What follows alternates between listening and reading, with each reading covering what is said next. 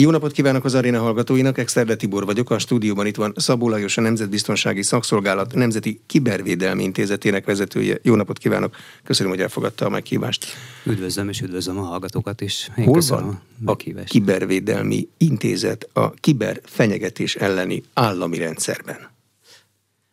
Egy kicsit a időben hátra mennék, és onnan kezdeném, hogy 2013-tól kezdeném. Gyakorlatilag 2013 volt az az év, amikor a központosított kibervédelmi szervezetrendszer létrejött, és hát ez egy tíz éves évfordulója tulajdonképpen az NKI jogelődjének, közvetlenül jogel, jogelődjének, a GovCert-nek, ez volt az állami eseménykezelő központ, és hát a 2013-as évben született meg Magyarország kiberbiztonsági stratégiája is, illetve az IBTV, Magyarország Információbiztonsági Törvény, ez a 2013 per 50-es törvény, amely hát lefektette az alapjait az állami adatvagyon. Az állami az azt jelenti, hogy a központi közigazgatási szereplők rendszerei, tehát hogy az ezzel kapcsolatos rendszerek és szolgáltatások, illetve a, az önkormányzati rendszerek, és hát tovább, továbbá a kritikus infrastruktúrák vagy létfontosságú rendszerelemek üzemeltetőinek a az adat vagyonának a védelmét célozta meg, illetve, illetve hát azt célozta meg, hogy, hogy ezeknek a kiberbiztonságát erősítsék. Az és hát- önkormányzatnak az állam az világos. A kritikus infrastruktúra, áram, gáz, atomerőmű, vezetékrendszerek, hálózatok? Ilyenek, igen. Uh-huh. Tehát erre is van, vannak törvények, jogszabályok, kormányrendeletek, amelyek meghatározzák azt, hogy mi tekinthető Magyarországon kritikus infrastruktúrának. És hát ugye tehát 2013-as évben ugye létrejött a, a kormányzati eseménykezelő központ, és aztán utána a következő időben a következő lépcső az a 2015-ös év volt. A 2015-ös évben született két rendelet, az egyik a 187-es, a másik a 41-es kormányrendelet és a miniszteri rendelet, és ezek a rendeletek tulajdonképpen megalapozták a, a hatósági a hatóságnak a működését, a kiberbiztonsági hatóságnak a működését, és ezzel a kiberbiztonsági hatósággal, az eseménykezelő vagy incidenskezelő központtal, és még a sérülékenység vizsgálati tevékenységgel, ezzel a, az IBTV-ben definiált egyébként három alaptevékenységgel 2015 október 1 óta hívjuk NKI-nak, Nemzeti Kibervédelmi Intézetnek a, az intézetet. De hát azóta már elég sok, elég sok víz lefolyt a Dunán, és hát elég sok egyéb tevékenység is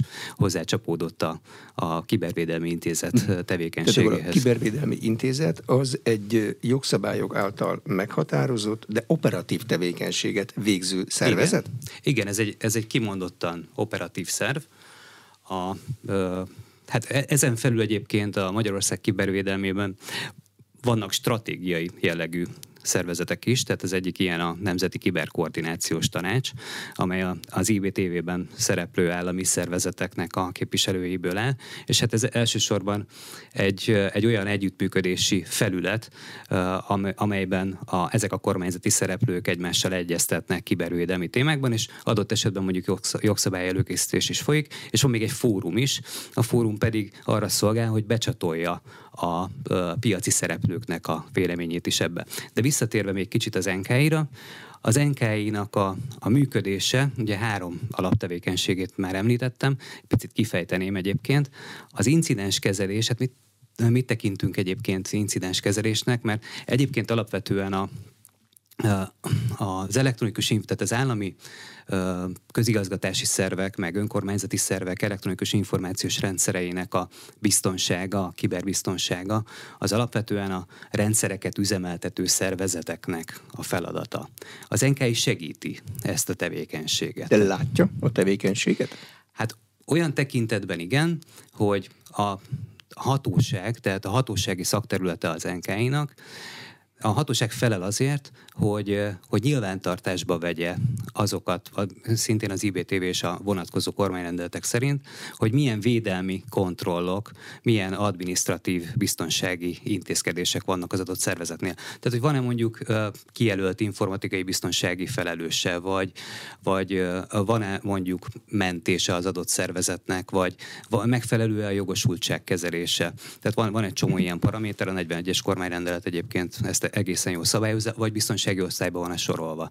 És akkor a hatóság az ellenőrzések során, tehát ezeket a ö, szereplőket ellenőrzi, ellenőrizheti, megállapítja, hogy, hogy megfelel-e a törvényi szabályozásnak. Tehát ha gyakorlatilag látja, egy auditot végez. Van incidenskezelési rendszere, abban van minden naplózva, szabály szerint van naplózva, meghatározott intézkedéseket megtettek, akkor rendben van.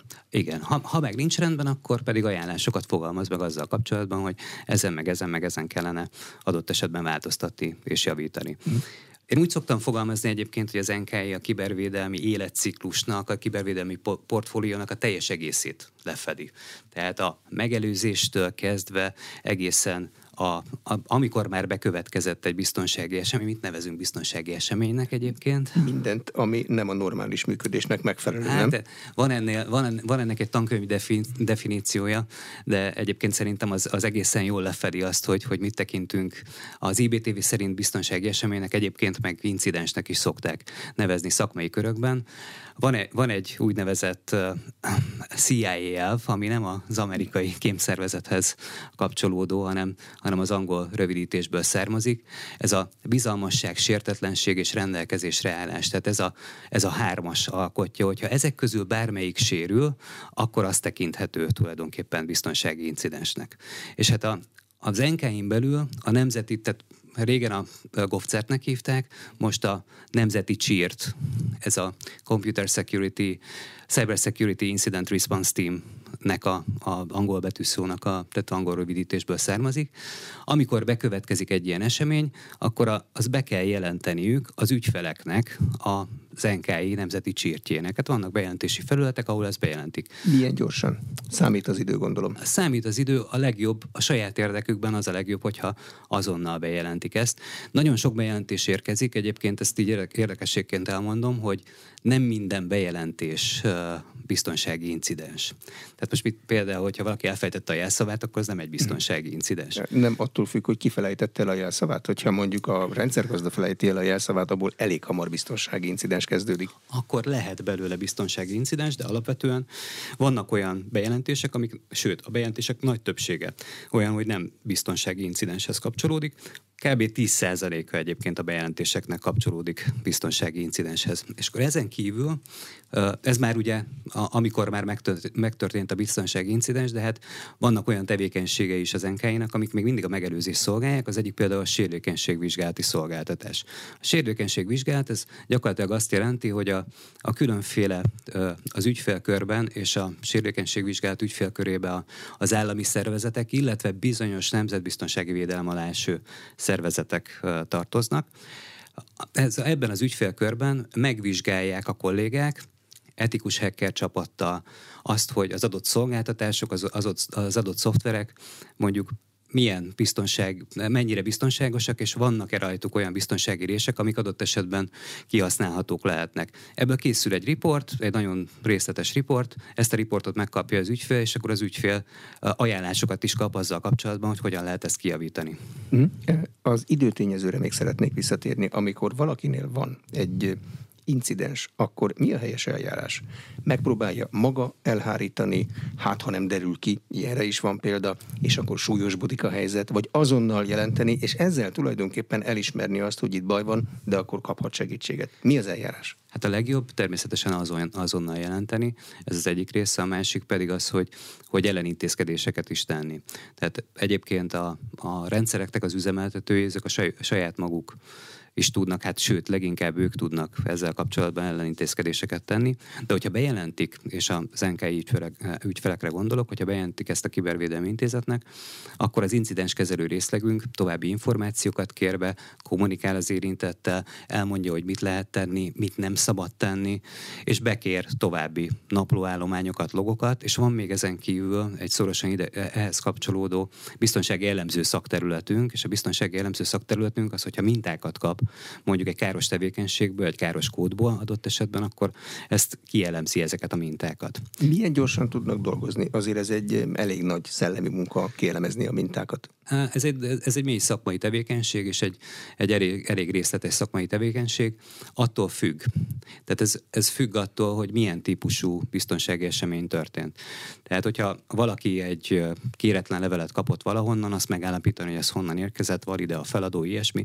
Ezeket viszonylag egyszerűen meg lehet állapítani. Hogyha egy komplexebb biztonsági esemény történt, ahol mondjuk egy káros kódot kell elemzés alá vetni azért, hogy, hogy megtudjuk azt, hogy, hogy hogyan működik ez a káros kód, és egy adott esetben hogyan lehet annak a tovább terjedését megakadályozni, ez elég sokáig is eltarthat. Tehát ez attól függ, hogy éppen, éppen milyen uh, típusú esemény történt. Állami önkormányzati szervezetek, kritikus infrastruktúrák tartoznak a tevékenységük igen, de, látókörükbe? Igen, de a kritik, tehát a, az állami és önkormányzati szerveknél ott sérülékenységvizsgálatot is végez. Egyébként a, a, a rendszereik tekintetében az NKI. Kritikus infrastruktúráknál ott hatósági tevékenységet, tehát hatósági ellenőrzést és, és egyébként incidens kezelési, vagy incidens bejelentés és incidens kezelési tevékenységet is végez.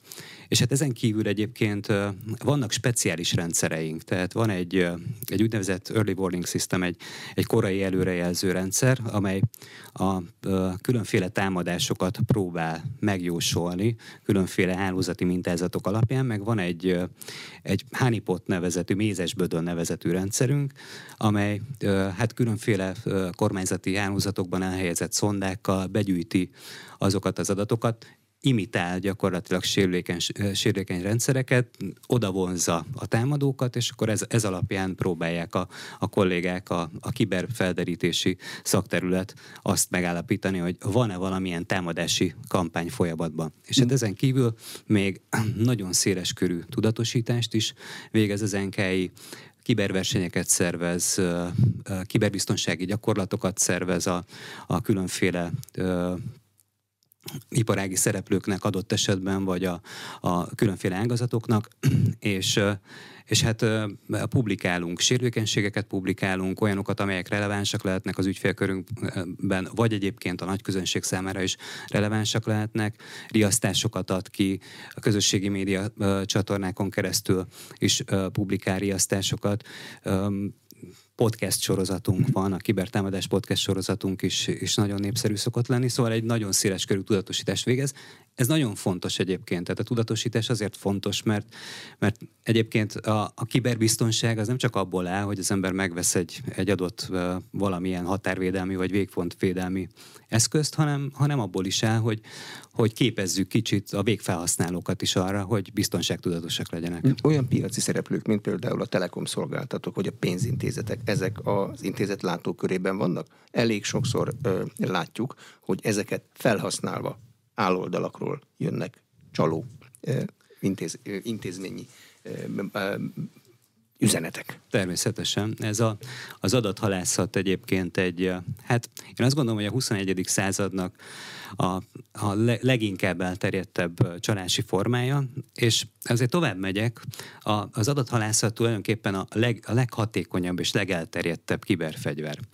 Tehát az adathalászatot olyan nagyon sokféle módszerrel és nagyon sokféle célra is tudják használni. Van az, első és legfontosabb motiváció egyébként amögött, hogy valaki ilyen típusú valamilyen szolgáltatót megszemélyesítő üzenetet küld, hogy, hogy az adatainkat megadjuk, az, az a pénzszerzés. Be Tehát akar a, kerülni az eredeti szolgáltató rendszerébe. Inkább az, a felhasználó, tehát a végfelhasználó adataihoz szeretne hozzáférni, és hát a legtipikusabb az, amikor a bankkártya adatainkra kíváncsiak, és akkor azért kíváncsiak, hogy leemeljék a pénzünket. De azzal be akar jutni a bankomba.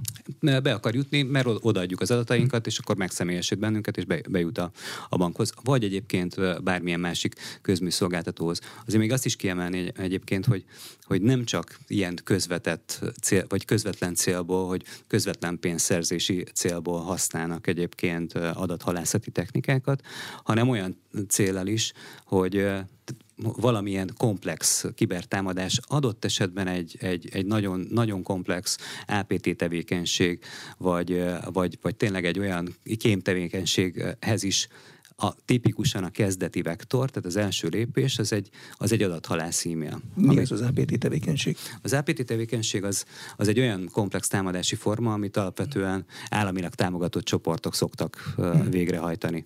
Tehát ezek, a, ezek általában a, a legkomplexebb olyan kémprogramokkal uh, operáló műveletek, de mind, tehát, uh, ez, e, ezekhez is kell általában egy, egy, egy kezdeti lépés, és a kezdeti lépés az az, hogy, hogy az illető illető valaki, valamilyen végfelhasználó kap egy olyan üzenetet, e-mailt, SMS-t, akármit, amin keresztül elirányítják egy, egy olyan weboldalra, ami megszemélyesít valamilyen szolgáltatónak, valamilyen cégnek a, a, a brandjét, a weboldalát, és ezen keresztül utána az illető önként megadja sajnos a, a csalónak a, azokat az adatait, belépési adatokat, felhasználóelket, jelszavakat, bankszámla adatokat, bankkártya adatokat. Hogyan lehet ellene védekezni? Az utóbbi időkben ezek az áll oldalak emberi szemmel alig felfedezhetően különböznek az eredeti oldaltól. Valóban. Tényleg alig különböznek, és hát évekkel ezelőtt is voltak már, tehát ez nem egy új keletű technológia. Tehát ez a, a phishing, a, a, a angol nyelven phishingnek hívjuk ezt az adathalászati technológiát, ez a password phishing, tehát a jelszó halászatból eredő fogalom, ez már a 90-es évek közepén egy spammer alkotta meg, amikor az internet még azért nem ilyen volt, mint most, tehát hogy nem voltak még ilyen uh, digitális banki szolgáltatások például, és, és hát épp pár évvel ezelőtt, amikor az adathalászatra figyelmeztettük a, a felhasználókat, akkor általában azt, azt az üzenetet közvetítettük, hogy mindenki figyelje mondjuk adott esetben a, az e-mailt, hogy kellően jó magyarsággal van-e megírva. Rég túl vagyunk rajta. Rég túl vagyunk rajta, tökéletes magyarsággal van megírva. Azért mindig, tehát ezeknél a, az adathalász e-maileknél hát nem mindig, de általában kapunk egy linket. És azon a linken keresztül, tehát ott mondjuk az van, hogy nem tudom, mondjuk a számlatart, számlatartozásom van, és azonnal fizessen be egy adott mondjuk streaming szolgáltatónál a számlatartozásomat, különben lekapcsolják a szolgáltatásomat és rá kell kattintani arra a linkre, és akkor feljön egy olyan weboldal, ami tökéletesen megegyezik. Egyébként szinte megkülönböztetetlen az adott streaming szolgáltatótól. Igen ám, de mondjuk az URL, tehát a weboldalnak, a weboldalnak a címe, abban van valami kis trükk általában. Tehát, hogy Jó, de hát az ember a szolgáltató weboldalának az URL-jét nem nézi a legtöbb esetben, érdemes nézni. Ez az egyik. A másik, hogy hát ezek az üzenetek valamilyen módon, valamilyen pszichológiai manipulációs technikát követnek. Sies. Sürget, utolsó alkalom. Sürgetnek, utolsó alkalom. Most azonnal tedd meg, különben nagyon nagy baj lehet belőle. És hát egyébként tipikus például, hogy a vagy nem csak ez, tehát a pszichológiai manipulációnak az a lényege, hogy a, az emberi érzelmekre hat. Félelem, öröm, kíváncsiság, ezek mind olyan érzelmek, amiket ilyenkor megmozgat a csaló gyakorlatilag. És érdemes, amikor egy ilyen üzenetet kapunk, hogy most azonnal tegyünk valamit, akkor érdemes egy, egy lépést hátralépni, és megpróbálni az érzelmeket kivonni belőle, és átgondolni, hogy valóban nekem van-e egyáltalán ilyen szolgáltatásom? Van-e ennél a banknál mondjuk, mondjuk bankszámlám?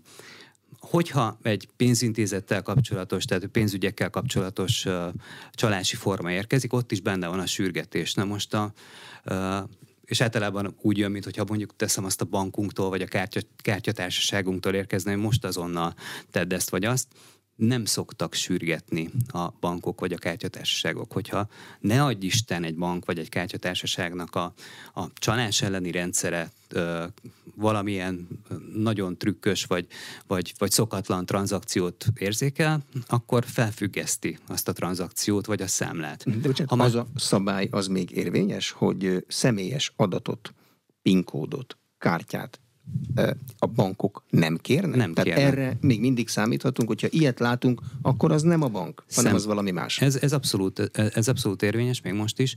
A bankok általában kérnek adatokat, olyan adatokat, amelyek a beazonosításunkhoz szükségesek. De olyat nem szoktak, hogy most azonnal kattints erre a linkre, és itt add meg az adataidat. Tehát, ha valaki sürget, akkor be kell neki inteni. Ha, ha valaki sürget, főleg, főleg egy, egy pénzügyi szolgáltató nem szokott sürgetni. Hát általában azért a, a pénzügyek azok megfontolt döntést igényelnek, plusz egyébként, hogyha az adott pénzügyi szolgáltató észrevette, hogy valami nem stimmel, akkor ő már megtette azt a lépést, mondjuk felfüggesztette azt a számlát vagy tranzakciót, onnantól kezdve fölösleges sürgetnie. Tehát, hogyha az ember jól gondolja, akkor miért kellene sietni? Hát szépen el tudom intézni azt, hogy mondjuk feloldják azt, a, azt az adott számlát vagy, vagy tranzakciót. De van valami átlagos idő arra, hogy egy szolgáltató, ha felkészült, mennyi idő alatt szokta észrevenni, hogyha az ő nevével visszaélve próbálnak megcsalni? Ez napok, vagy órák, vagy percek kérdése? Hát ezt, ezt nem a szolgáltató uh, veszi észre a legtöbb esetben, hanem, hanem az ügyfél. Hanem az ügyfél. Hát ezért fontos az egyébként, hogy, hogy az ügyfél legyen egy kicsit felvértezve azzal, hogy ne dőljön be a, az ilyen csalásoknak az URL-t nézni, a webcímet nézni, tudom, ezt nem szokták nézni, de ezt érdemes, érdemes nézni. Ha sürgető üzenetet kapunk, érdemes azt, azt figyelmen kívül hagyni. De nagyon, nagyon trükkös technikákkal próbálkoznak már, és egyébként nem csak e-mailben küldött üzenetekkel próbálnak a, a csalók operálni, hanem SMS-ben küldött üzenetekkel is. És a többi hónapokban ennek nagy divatja nagyon van. Nagy, megy. Nagyon nagy divatja van. Ez se egy új keletű dolog. Ezt egyébként az adathalászatot phishingnek hívják. Ezt Smith van egy külön elnevezés is erre, ez a smishing, mert hogy az SMS-ben érkezett adathalászat. És hát ezekben, az SMS-ben érkező adathalászat is tipikusan egyébként közműszolgáltatók, vagy, vagy bankok nevében, vagy streaming szolgáltatók nevében, vagy csomagküldő szolgáltatók, tehát a csomagküldő szolgáltatóknál is nevében elkövetett csalások is, de ezt nem feltétlenül érzékeli egyébként a maga a szolgáltató, hiszen hát semmi ő, köze. Ő teljesen kikerülve történik. Teljesen kikerülve. Mit csináljunk, hogyha ne adj Isten, egyszer már rányomtunk egy ilyen linkre. Kezdjük el pánikszerűen megváltoztatni az összes adatunkat, értesítsük a szolgáltatóinkat, a bankot. Óriási meló, senki nem fogja megcsinálni. Hát ha rányomtunk egy ilyen linkre, és, és érzékeltük azt egyébként, hogy itt adathalászat történik, de nem mindegy, hogy rákattintottunk a linkre, és megadtuk-e a személyes adatainkat, vagy a bankszámla adatainkat. Ha már azt is megadtuk, egyébként még akkor is a legelső és legfontosabb, amit tenni kell, mondjuk, hogyha egy bankszámla adatokat adtunk meg, és rájöttünk, hát érdemes rájönni, akkor, akkor a bankunkat értesítsük először. Tehát azonnal Utána... egy forró vonalon, hogy ez van. és ez és ez történt, zárolja a számlánkat? Ne engedjen hozzányúlni? Igen.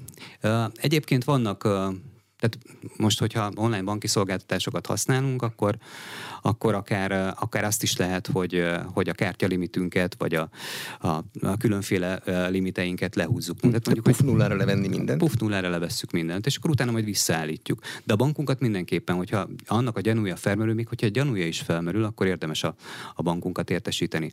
Vannak azonban egyébként olyan csalási formák is, nagyon-nagyon trükkös csalási formák is vannak mostanában.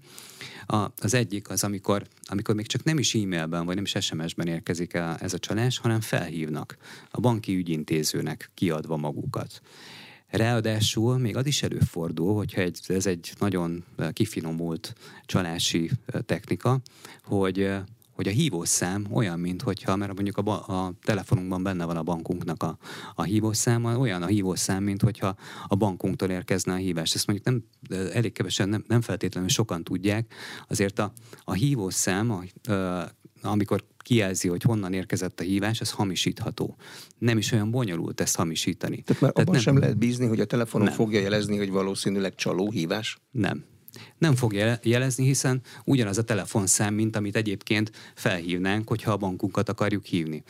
Minden esetre, hogyha gyanút fogunk, vagy hogyha egy ilyen hívás érkezik, akkor a legjobb az, hogy hogy azt mondjuk, hogy jó, köszönöm szépen, akkor én visszahívnám a banki ügyintézőt. Mert fordítva nem működik azért ez a, a hívószámmal történő csalás, amikor, amikor felhívjuk azt a számot, akkor az valóban a bankunknál fog csörögni, csak amikor minket hívnak, az olyan egy kicsit, mint amikor megcímezzük a borítékot, és bármit ráírhatunk. De bocsánat, ezeket a ö, telefonszám megváltoztatásokat, ezeket el lehet kapni? Tehát lehet, el lehet menni a vonal végére, hogy ki az, aki egy fizikai helyen ezt csinálja, és reggel bekopogtatni hozzá? Hajnalban? Hát ez a, a rendvédelmi szerveknek alapvetően a rendvédelmi szerveknek a feladata. De fizi- van, létezik? Tehát me- meg lehet olyan, csinálni? Van olyan, hogy elkapják az illetőt. De nem fe, az illető nem feltétlenül Magyarországon van. Hmm. Sőt, nem feltétlenül ezen a földrészen, tehát a világ másik felén is lehet. És és manapság már az sem akadály tulajdonképpen, hogy, hogy ugye a Magyarországon elkövetett csalásokat általában magyar nyelven szokták elkövetni, de hát ez is egyébként egy olyan dolog, hogy, hogy a manapság már nagyon jó fordító algoritmusok vannak, mesterséges intelligencia dolgozik mögöttük adott esetben. Igazából a világ bármely pontjáról elkövethetik. Na most, hogyha ha nem Magyarországi az elkövető, akkor azért nagyon nehéz visszavezetni az elkövetőhöz, és adott esetben elkapni az elkövetőt. Úgyhogy a legfontosabb egyébként az, hogy, hogy, hogy maguk, akiket megcéloznak, azok legyenek egy kicsit felvértezve azzal, hogy ne, ne higgyenek el mindent. Mindig kétked, mindig kétkedve fogadjunk egy, egy ilyen hívást, üzenetet, SMS-t, és, és egy kicsit gondolkodjunk el, hogy van-e ennek az egésznek relevanciája. Tehát az adathalászat, az SMS-ben történő csalás, mi még, amit gyakori kockázatként kell most elszenvednünk? Hát ez, ez, ezek egyébként a, a legfont, vagy a, a leg, leginkább olyan technikák, amelyeket a, a csalók használnak. Egyébként egy kicsit az okaira, hogy, hogy, hogy miért ennyire elterjedtek ezek. Ugye egyre nagyobb mértékben használunk digitális szolgáltatásokat minden tekintetben. Tehát, hogy szinte mindenhol digitális szolgáltatásokat használunk, a pénzügyeinktől kezdve a különféle közszolgáltató, közszolgáltató számára, össze van minden, kötve a mindenhol. Tehát úgy fizetünk. Nagyon, nagyon erős a digitalizáció. Hol van a legtöbb pénz? Egyébként a pénzügyi szolgáltatásoknál. És hát a, a kiberbűnözők azok általában pénzre utaznak, és hát a, a kiberbűnözők ö, ö, egyébként hogyan kaphatnak pénzt, úgyhogy mondjuk hozzáférnek a bankszámlánkhoz. A bankrendszereit nagyon nehéz kívülről feltörni. Kellünk Tehát, hozzá mi és ezért inkább az ügyfeleket szólítják meg. Tehát, hogy ez a, ez a legfontosabb, hogy, hogy, hogy azért ennyire emelkedő tendenciát mutat az adathalászat, mert, mert egyre jobban védettek a, a bankok rendszere, és egyébként a, bank, a pénzügyi szektor az tipikusan egy olyan szektor, ami, ami egészen jól szabályozott szektor. Ezt, ezt mi az NKI részéről is látjuk, hogy a többi szektorhoz képest a, a védelmi intézkedések, mind az administratív, mind a technikai védelmi intézkedések, azok e-, egészen magas szinten állnak. Ezért mi a leggyengébb láncem, ilyenkor az ember a leggyengébb láncem, és akkor az embereket kell egy kicsit felvértezni azzal, hogy ellenállóbbak legyenek. Mm, akkor az embereknek igazából le kell lassulniuk, hogy ne mindent ugyanabban a tempóban csináljanak, mint amit egyébként az eszközzel a kezükben szoktak. Itt mindenre azonnal kattintunk. Igen, egy kicsit, egy kicsit azt gondolom, hogy, hogy, hogy az kell hozzá, hogy, hogy legy, legyünk egy kicsit tudatosabbak a kattintással, vagy nem csak a kattintással, hanem, hanem azzal, hogyha, hogyha kapunk valamilyen üzenetet. Tehát, hogy, hogy ne, nem, nem kell mindig mindent feltétlenül, és nem kell mindig mindent elhinni. Tehát, hogy legyünk kritikusak azzal kapcsolatban, amit kapunk. Azt sem kell elhinni, hogy honnan kaptuk feltétlenül. Kicsit át kell gondolni, hogy, hogy, hogy az egésznek van-e ránk nézve relevanciája, és hogy, hogy, hogy mi az, amit egyébként a, a túloldal akar tőlünk. Mert egyébként, tehát hogyha ha egy utcán oda, oda jön hozzánk valaki, és azt mondja, hogy kérem szépen a pénzedet, nem fogjuk odaadni a pénzünket. Mm. De... Csak akkor, hogyha mondjuk közeli rokon, és tudjuk, hogy mire kell. Tehát hát, kell egy picit elmagyarázni, hogy mi történik. Hát igen, igen. De mm. jó, de a közeli rokont azt felismerjük. Mm. Itt, itt, meg azért, itt meg azért nagyon nehéz felismerni azt, hogy, hogy ki az, aki felvette velünk a kapcsolatot. Mm. Intézményes védelem saját magunk ellen van-e? Tehát én adom meg az adatot, mert benéztem, mert siettem. Bármilyen intézményes védelmet lehet-e telepíteni közém, az eszközöm, meg a csaló közé? Ú, ezt a kérdést nem hát, teljesen ugye, út, értem. Ha nekem küldenek egy SMS-t, én, és én azt megeszem, akkor önként fogom átadni az adatomat. A, a csalónak. Bank, a csalónak. A bank Igen. remekül védve van. A szolgáltató valószínűleg jól védve van. Az állam. Én nem vagyok megvédve saját magamtól. Mert én adom meg. E közé be lehet-e építeni valamit?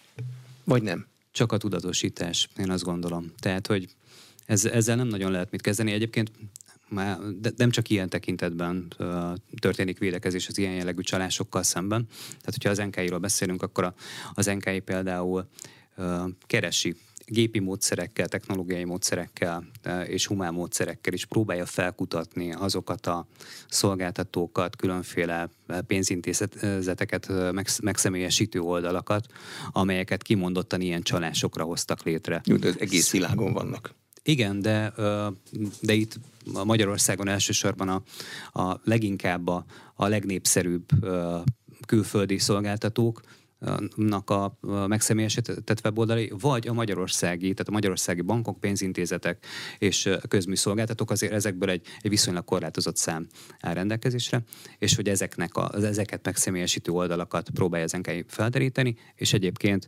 amint felderítette, próbál intézkedni az adott szolgáltatónál, hogy ezeket az oldalakat tiltsák. Mm. És Tehát, a szolgáltató, ha egyszer tiltja, akkor nem három másodperc, utána másikat Sajnos csinálni? ez egy sziszi fuszi munka, de attól még hasznos tehát hogy attól még nagyon sok ilyen csalást el lehet kerülni. Azért nagyon, tehát hogy a magyarországi pénzügyi rendszer, a magyarországi bankrendszer azért egészen, egészen biztonságos. Ennek ellenére ezt a, a Magyar Bankszövetségtől, meg a, a jegybanktól hallottam, hogy, hogy minden nap egy magyar család áldozatul esik az ilyen jellegű csalásoknak. És hát ez összességében nem egy olyan nagy szám, de, de a, annak, a, aki ennek az áldozatául esett, hát ott akár a teljes megtakarítását is elvihetik, vagy akár még hitelt is felvehetnek a nevében, vagy ilyesmit. Volt ö, adathalászat. A bánavadászat az még ugyanez nagy, mért, nagy méretben? Az adathalászatnak van ö, többféle formája, az egyik leggyakoribb a, tömeges adathalászat, amikor nagy tömegeknek küldik ki ugyanazon elv mentén megszerkesztett adathalász e-mailt adott esetben, vagy SMS-t, vagy ilyesmi. Ez a, a tömegeknek elküldött tömeges adathalászat az elsősorban olyan szolgáltatóknál jó, amelyeknek nagyon nagy az ügyfélköre.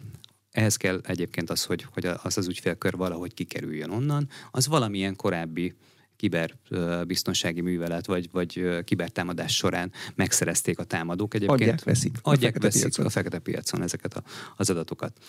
De a tömeges mellett van, vannak néhány speciális formái is ennek az adathalászatnak. A bálnavadászat és annak a fordítottja az az, amikor az egy, hát egy olyan célzott adathalászati forma, amikor az adathalászatot megelőzi egy egyfajta profilozást. Tehát felderítik, hogy mondjuk az adott cégnél ennek milyen sajátosságai vannak. Mi a, hogy néz ki a szervezetrendszere, ki az igazgatója, hogy, néz ki a, a, hogy néznek ki a tipikus vállalati e-mailek, milyen, milyen az aláírása.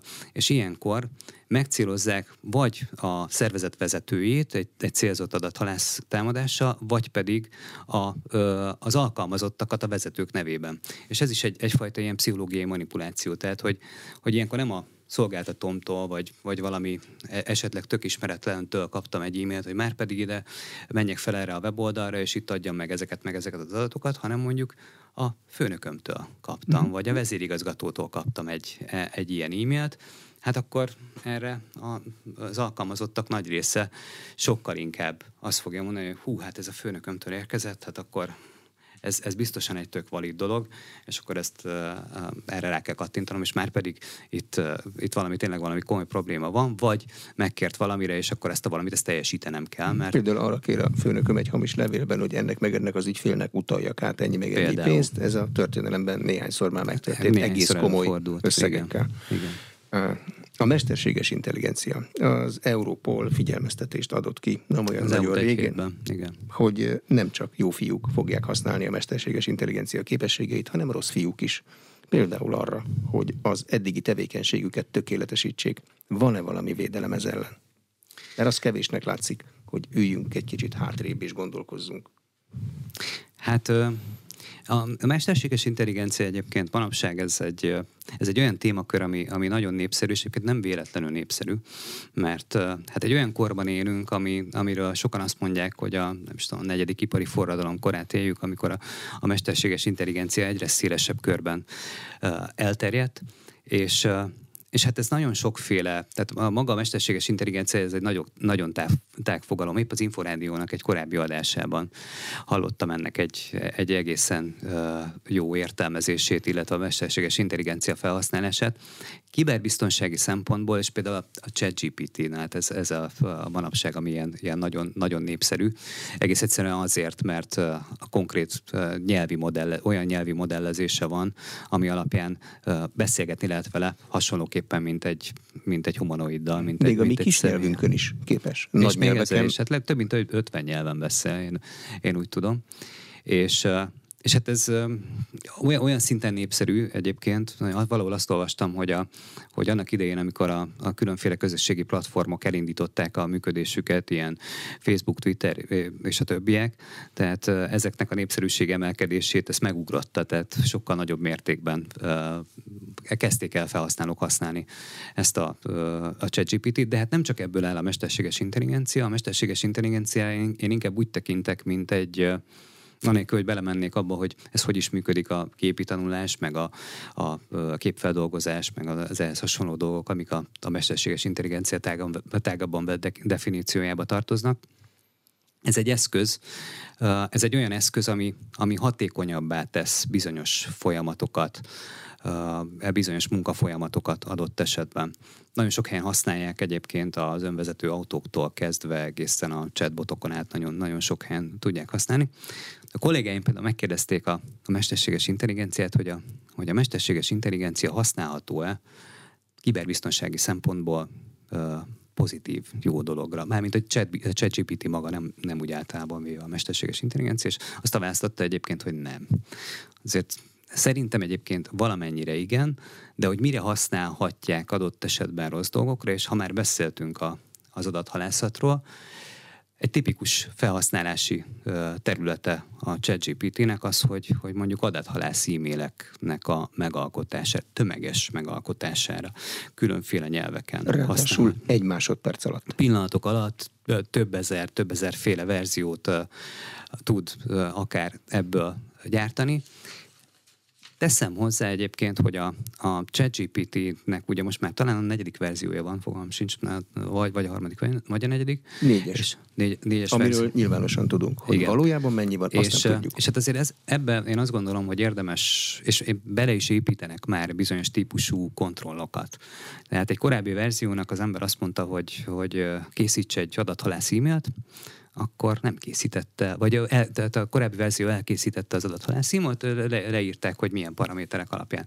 Most már, ha azt mondja neki az ember, hogy készítse egy adathalászímet, akkor nem fogja megtenni. Jó, de mert... hogyha megkerüljük az adathalász kifejezés negatív voltát, és másképp igen, magyarázzuk el neki. Mond, igen, azt mondom neki, hogy, hogy írj egy olyan e-mailt, amiben ö, sürgetem az adott felhasználót, hogy nyisson meg egy nagyon fontos dokumentumot a levélben, ami éppen az adott illetőtől jön, hát akkor ezt meg fogja írni. És, és jót ezt... is akarok annak az adott felhasználónak, igen. ha nem látja át, de lehet, hogy az ötödik át fogja látni. Igen. A védekezés ez ellen, hogy, hogyha mondjuk az adathalászatot nézem, akkor igazából tulajdonképpen ugyanaz, mint, a, mint hogyha egy, egy ember által megírt adathalászatról lenne szó. Nem csak erre lehet egyébként negatív értelemben, kiberbiztonsági szempontból negatív értelemben használni a, a, az ilyen jellegű mesterséges intelligenciákat, vagy mesterséges intelligencia alapon működő rendszereket, hanem például káros kódoknak a, a megszerkesztésére is.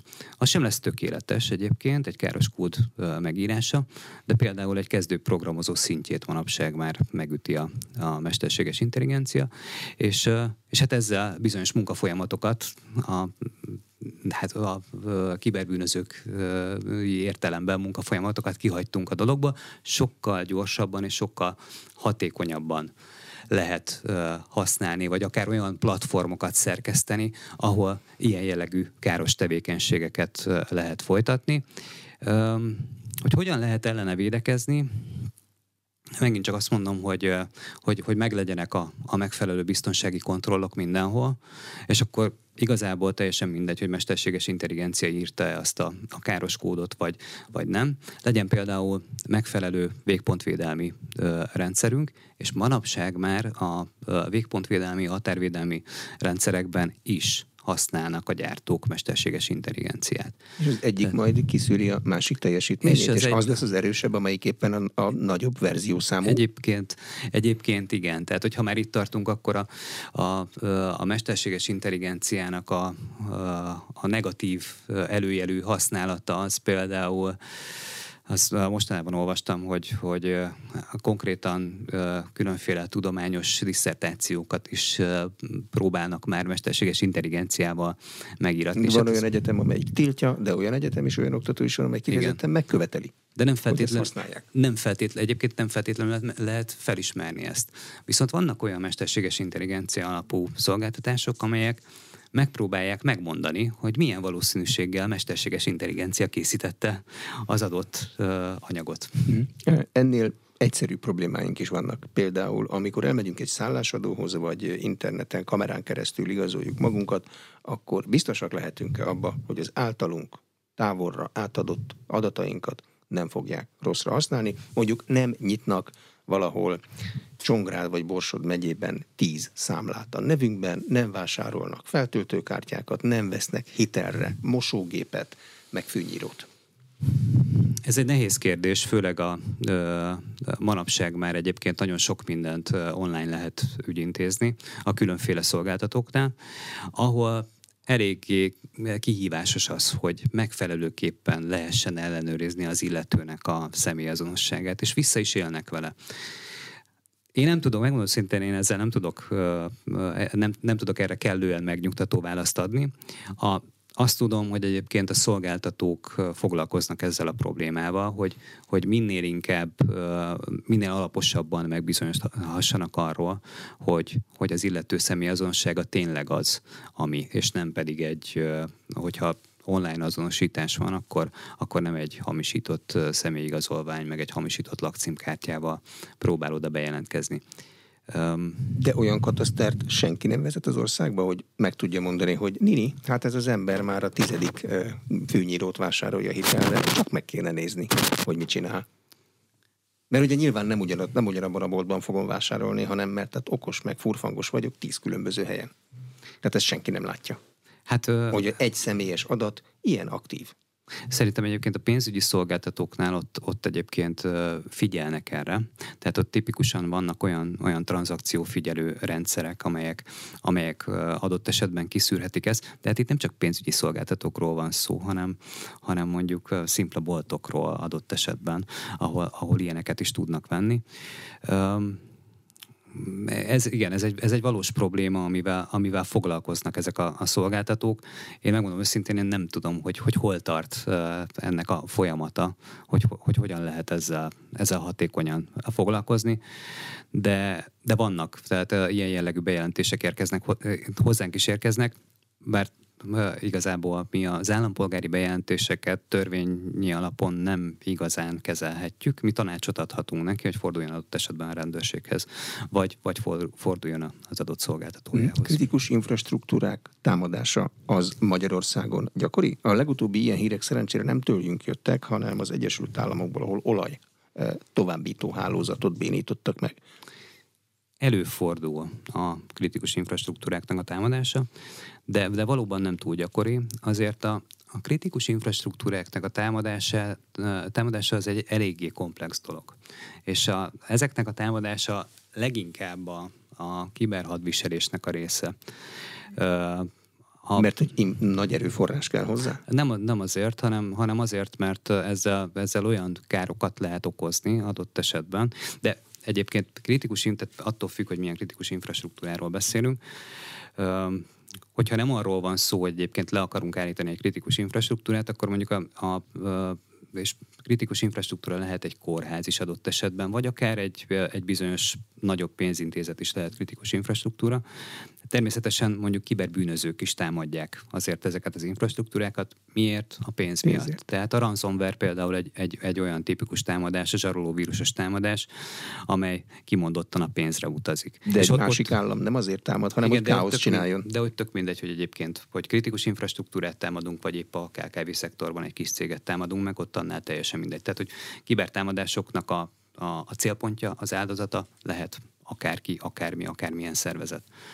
Hogyha kritikus infrastruktúra támadás sokról beszélünk, akkor ezt, ezt leginkább mondjuk, mondjuk a hibrid hadviselés meg a kiberhadviselés kontextusában szokták emlegetni. Én nem vagyok ennek egy kimondott szakértője, és nem is szeretnék blödségeket mondani, remélem nem, kap, nem kapom meg majd a, a Magyar Honvédség, meg a Közszolgálati Egyetem ezzel foglalkozó szakértőitől, hogy, hogy, hogy blödségeket beszélek. De minden esetre, hogyha el akarunk lehetetleníteni egy, egy adott kritikus infrastruktúrát, akkor, akkor fel kell, elég jól fel kell térképeznünk, mind, mindegyik más valamennyire. Tehát, hogy, hogy nem ugyanaz egy, nem tudom, egy olajvezeték, vagy egy elektromos áramszolgáltató, ezek nem teljesen uh, ugyanúgy működnek, hasonló ipari vezérlőrendszerekkel működnek. A, ami a kritikus infrastruktúrák uh, támadásánál mondjuk adott esetben egy, egy jó fogódzó pont, és ami miatt ezek viszonylag nagy veszélyben vannak, az az, hogy, hogy ezekben olyan ipari vezérlőrendszerek működnek, amelyek eredetileg elszigetelten működtek, és, és hát a, a kiberbiztonság, mint olyan, vagy az információbiztonság, az nem annyira volt értelmezhető a megalkotásuknál, és nem most alkották meg, hanem adott esetben évtizedekkel ezelőtt alkották meg azt, hogy, hogy hogyan legyen az az adott szelep vezérelve, vagy, vagy, a, vagy az az adott olyan, olyan eszköz vezérelve, amit, amit nek a megalkotásánál nem vett, és sokáig használják az ilyen jellegű rendszereket. Ezzel együtt egyébként, hogy hatékonyan lehessen kritikus infrastruktúrát támadni, ahhoz nagyon sok információ, szerző, művelet szükséges, meg kell alkotni azokat a káros kódokat, amelyekkel utána be lehet jutni ezekbe a rendszerekbe, és távolról lehet vezérelni. Le kell tesztelni ezt a működést, mindezt úgy, hogy ne vegyék észre ezt az egészet, és aztán végül, amikor, amikor a konkrét támadás megtörténik, hogy mondjuk le akarjuk kapcsolni az ilyen jellegű kritikus infrastruktúrát, akkor is ezt úgy kell tenni, hogy menet közben ne derüljön ki, hogy, hogy a, a támadó mit csinál. Hm. És ezeket egyébként tipikusan a, a kiberhadviselésben szokták használni, amikor állam-állam közötti konfliktusban próbálnak kritikus infrastruktúrákat ellehetetleníteni. Az kockázata, hogy az általunk használt eszközök, ami előttem van, ázsiai gyártmányú, a rajtafutó szoftver egy része, amerikai gyártmányú, egyiket se.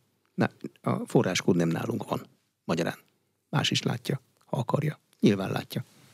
Hát az, hogy a forráskód nem nálunk van, Igazából nem ez a kockázat, hanem az, hogy az adatainkat ki és hogyan kezeli. Most ez, semmi kezeljük. Közösségi nem, oldalakon nem mi kezeljük. Nem, nem mi kezeljük az adatainkat, viszont engedélyt adunk az adatkezelésre. Ha nem adunk Tehát, engedélyt, nem tudunk Facebookozni. Ez így van.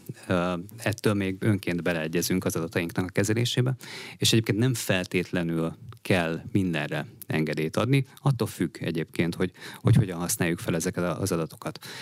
Az, hogy egyébként az adott közösségi média szolgáltató adott esetben, hát ez nem egy, tehát hogyha nagyon tágan akarom értelmezni, akkor ez nem, egy kiberbiztonsági kérdés. Tehát kiberbiztonsági akkor lenne, hogyha az adott mondjuk közösségi média szolgáltató rendszerei sérülékenyek lennének. És a sérülékenységük oda vezetne, hogy, hogy emiatt a külsőleg ártó szándékú támadók el tudják lopni az adatainkat. Itt általában nem ez a helyzet. Tehát amikor az adataink kezeléséről, meg az adataink felhasználásáról van szó, és ez, nem, ez megint csak nem egy új keretű dolog, tehát a, itt akkor beszélhetünk adott esetben a webes kukikról is, amely, amely technológia, a webes kukik azok vagy sütik, ezek... Kényelmesebbé úgy, teszik az életünket, az, az van odaírva. Süti, süti elnevezés honnan hmm. jön egyébként? De nem. Az a szerencse sütiből. Mert hogy abban ja, igen, abban van egy kis papír a, igen, egy kis papír, és egy üzenet van benne, mm. és hát ezek is ilyen, ilyen apró kis programkódok, amelyek információkat helyeznek el a, a számítógépünkön, vagy a mobileszközünkön adott esetben. Ez már több mint 20 éve létező technológia, és már akkor is ezeket az adatokat önként átadtuk az adott webes szolgáltatónak. Nem mindegy egyébként, hogy, hogy milyen adatokat adunk át, és ilyen szempontból például az Európában, meg Európai Unióban viszonylag jó helyzetben vagyunk, mert itt van egy GDPR szabályozás, és ebben nem megyek bele a részleteibe, de a GDPR szabályozás tulajdonképpen arról szól, hogy a személyes adatainkat, és mi a személyes adat, bármi lehet személyes adat, a felhasználó nevünk, a nevünk, a születési dátumunk, de ezen, ezen túl még vannak ilyen különlegesen érzékes személy, érzékeny személyes adataink is, mint például a, a, az ideológiai, vallási hovatartozásunk, vagy az egészségügyi állapotunk, és ezek, ezeket alapvetően az Európai Unió úgy szabályozza, hogy ne lehessen bárhol, bármikor, bármire felhasználni. Hát kivéve, ha magunk adjuk meg. Igen, egy fényképtel. Igen, de például, a, és akkor egy kicsit a, a webes kukikra visszatérve, a webes kukiknál és pont a GDPR szabályozás miatt azért a világ más országaiban, amelyek nem Európán, nem európai, Európán kívüli országok, ott azért nem dobja fel nekünk azt a lehetőséget, hogy kikapcsolhassuk, hogy megadjuk a, tehát engedélyezzük-e ezeknek a kukiknak a használatát. Itt általában azért vannak olyan jellegű kukik egyébként, amelyek a, az adott szolgáltatásnak a, a működését befolyásolják. Tehát vannak ilyen ö, essential cookik, tehát ö, olyan, olyan sütik, amelyek szükségesek.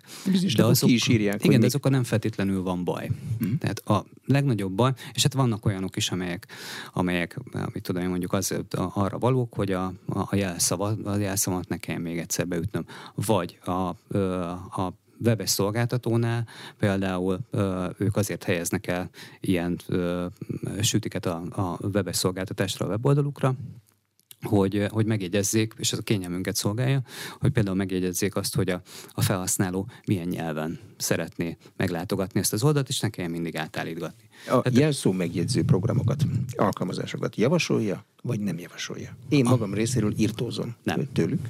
Se, semmiképpen, semmiképpen. Nem. Jó. Se, semmiképpen mondjuk azt, hogy nem. Nem. Ne, e, ne, ne jegyezzük meg ne. ezeket a jelszavakat. Mi magunk jegyezzük meg, Igen. és, azt, e, e, és változtassuk Igen. rendszeresen. Mint ahogy egy jó rendszergazda előírja, hogy három havonta a jelszavadat változtass meg valamennyire. Igen, érdemes megváltoztatni, de semmiképp ne tároljuk le ezeket a jelszavakat, ne hagyjuk a böngészőnek se, hogy letárolja. Ha minden áron, mert érdemes minden sok helyen, vagy a, a helyek döntő többségében más jelszót használni, különböző jelszókat használni, akkor használunk jelszószéfet például, mm. saját titkosított jelszószéfet, és akkor ahhoz tényleg csak mi férünk hozzá, ott van az eszközünkön, le van titkosítva, és ahhoz, ahhoz tényleg más nem fér hozzá kényelmetlenebb egyel, mint hogyha megegyeztetnénk a, az adott szolgáltatással, de sokkal biztonságosabb. És egyébként még visszatérve erre a, az adatainkra, hogyha hozzájárulunk ahhoz egyébként, hogy, hogy az adatainkat harmadik fél is, is használhassa, akkor már nem tudjuk, hogy ezt az azokat az adatokat mire használják. Ki a harmadik fél? Ki a harmadik fél? Egy hirdető például. Tehát egy hirdetőnek az a célja, hogy leprofilozzon minket, és mondjuk felhasználja azt az információt, hogy mi nekünk mondjuk teszem azt, milyen vásárlási szokásaink vannak. Ez egy újabb beszélgetés témája. Igen. Köszönöm szépen. Az elmúlt egy órában Szabó Lajos Nemzetbiztonsági Szakszolgálat Nemzeti Kibervédelmi Intézetének vezetője volt az aréna vendége. A műsor elkészítésében Módos Márton főszerkesztő vett részt, a beszélgetést a rádióban most felvételről hallották, és az infostart.hu oldalon is figyelemmel kísérhetik. Köszönöm a figyelmet, Exterde Tibor vagyok.